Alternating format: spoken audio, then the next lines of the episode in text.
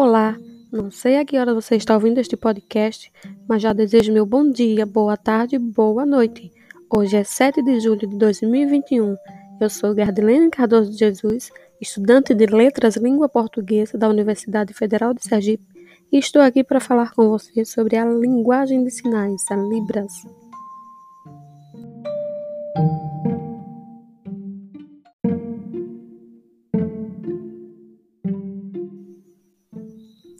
Gente, eu falei linguagem de sinais?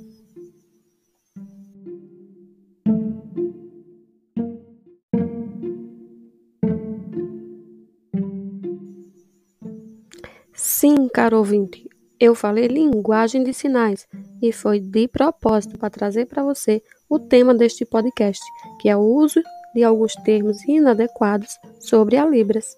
Então, seja bem-vindo, seja bem-vinda e fique aqui comigo que esse podcast é para você que é ligado direta ou indiretamente a pessoas surdas.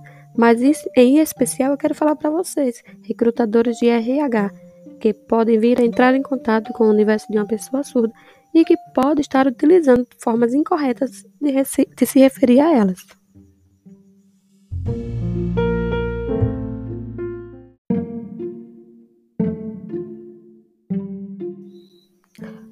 Pois é, pessoal. Intencionalmente, eu iniciei este podcast usando uma forma incorreta de se referir a Libras. Eu falei linguagem de sinais. E por que não devemos falar linguagem de sinais? Porque o termo correto, é o, o modo adequado, é língua de sinais.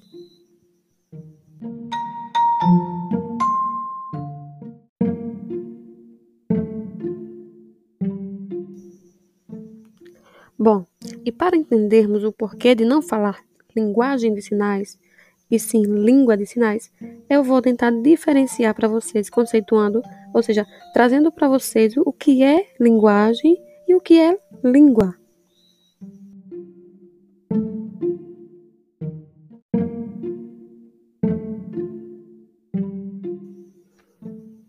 Então, vamos nessa entender o que é linguagem e o que é língua.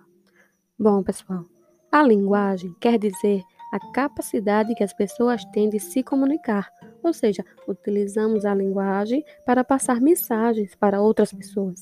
E para isso, utilizamos a linguagem oral, ou seja, através da fala, a linguagem corporal e a linguagem visual. A língua, por sua vez, se trata de um conjunto organizado de sons, gestos utilizados por grupos para se comunicar. A língua é um sistema que possui estrutura e regras próprias.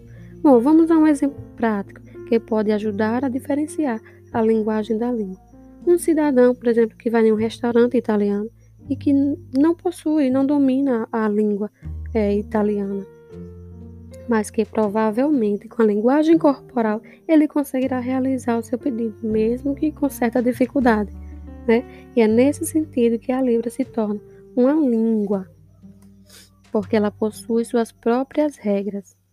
Dessa forma, a língua se torna a segunda língua oficial do Brasil.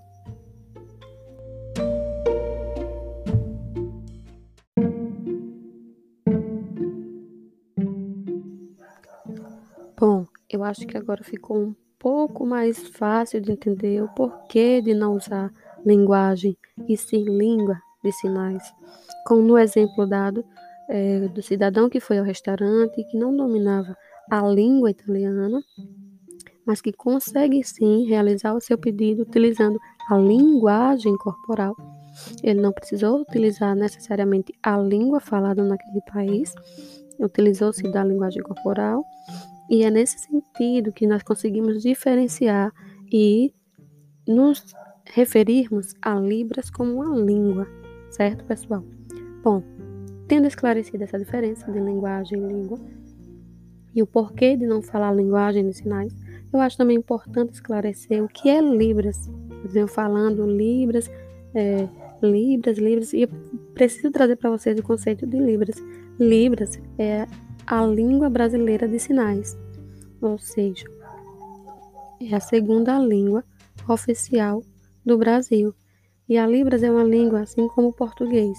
A Libras foi regulamentada, ou seja, foi reconhecida como uma língua no ano de 2002 pela Lei 10.436 Graças a essa lei, no ano de 2002, a Libra passou a ser reconhecida como a segunda língua oficial do Brasil, como já falei anteriormente. Então, pessoal, vamos a mais um jeito inadequado que utilizamos para nos referirmos a essa língua tão importante.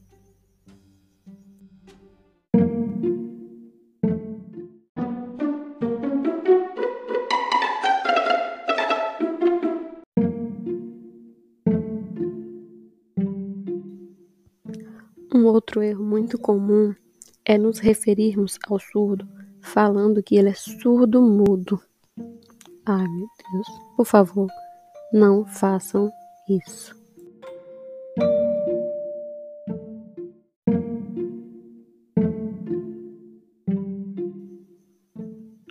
O termo adequado, a forma correta de falar sobre uma pessoa surda é dizendo que ele é surdo e não surdo-mudo.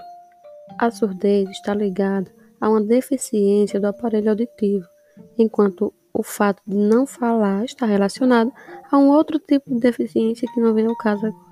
Ou seja, não necessariamente o surdo tem as duas deficiências, né? Como a deficiência de não conseguir falar e a deficiência de não conseguir ouvir. O fato do surdo não ouvir não impossibilita o desenvolvimento da fala. O que acontece de fato é apenas uma dificuldade nesse desenvolvimento por conta exatamente da surdez. Portanto, o jeito correto de falar sobre alguém surdo é dizendo simplesmente que ele é surdo, ao invés de surdo mudo, como geralmente as pessoas falam, né? Beleza, pessoal?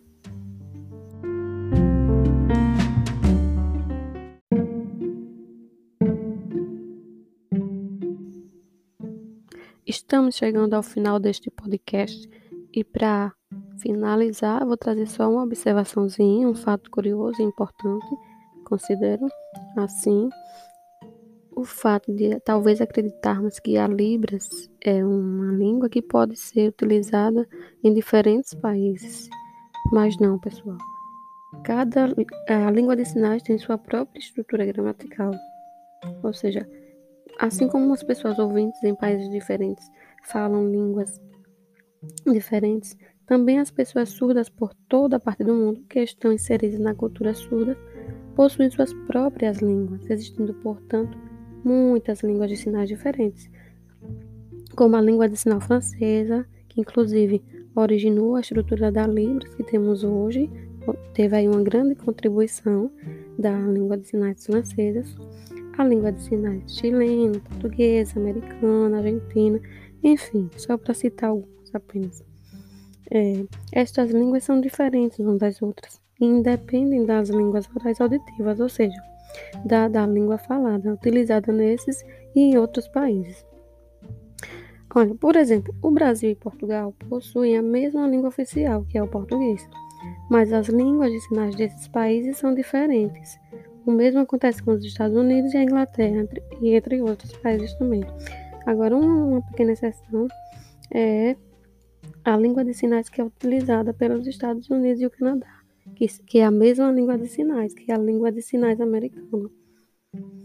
É, pessoal, e assim como qualquer outra língua, a Libras também possui expressões que diferem de região para região, ou seja, que é diferente de uma região para outra.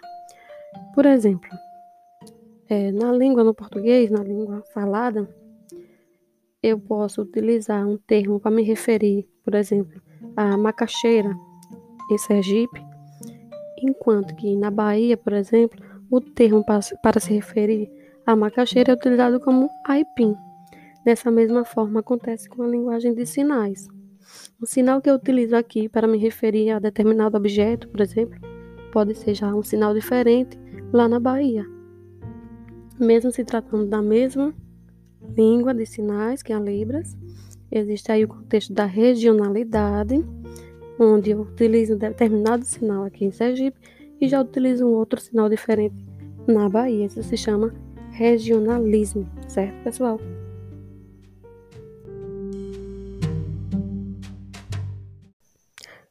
Tchau, tchau, pessoal!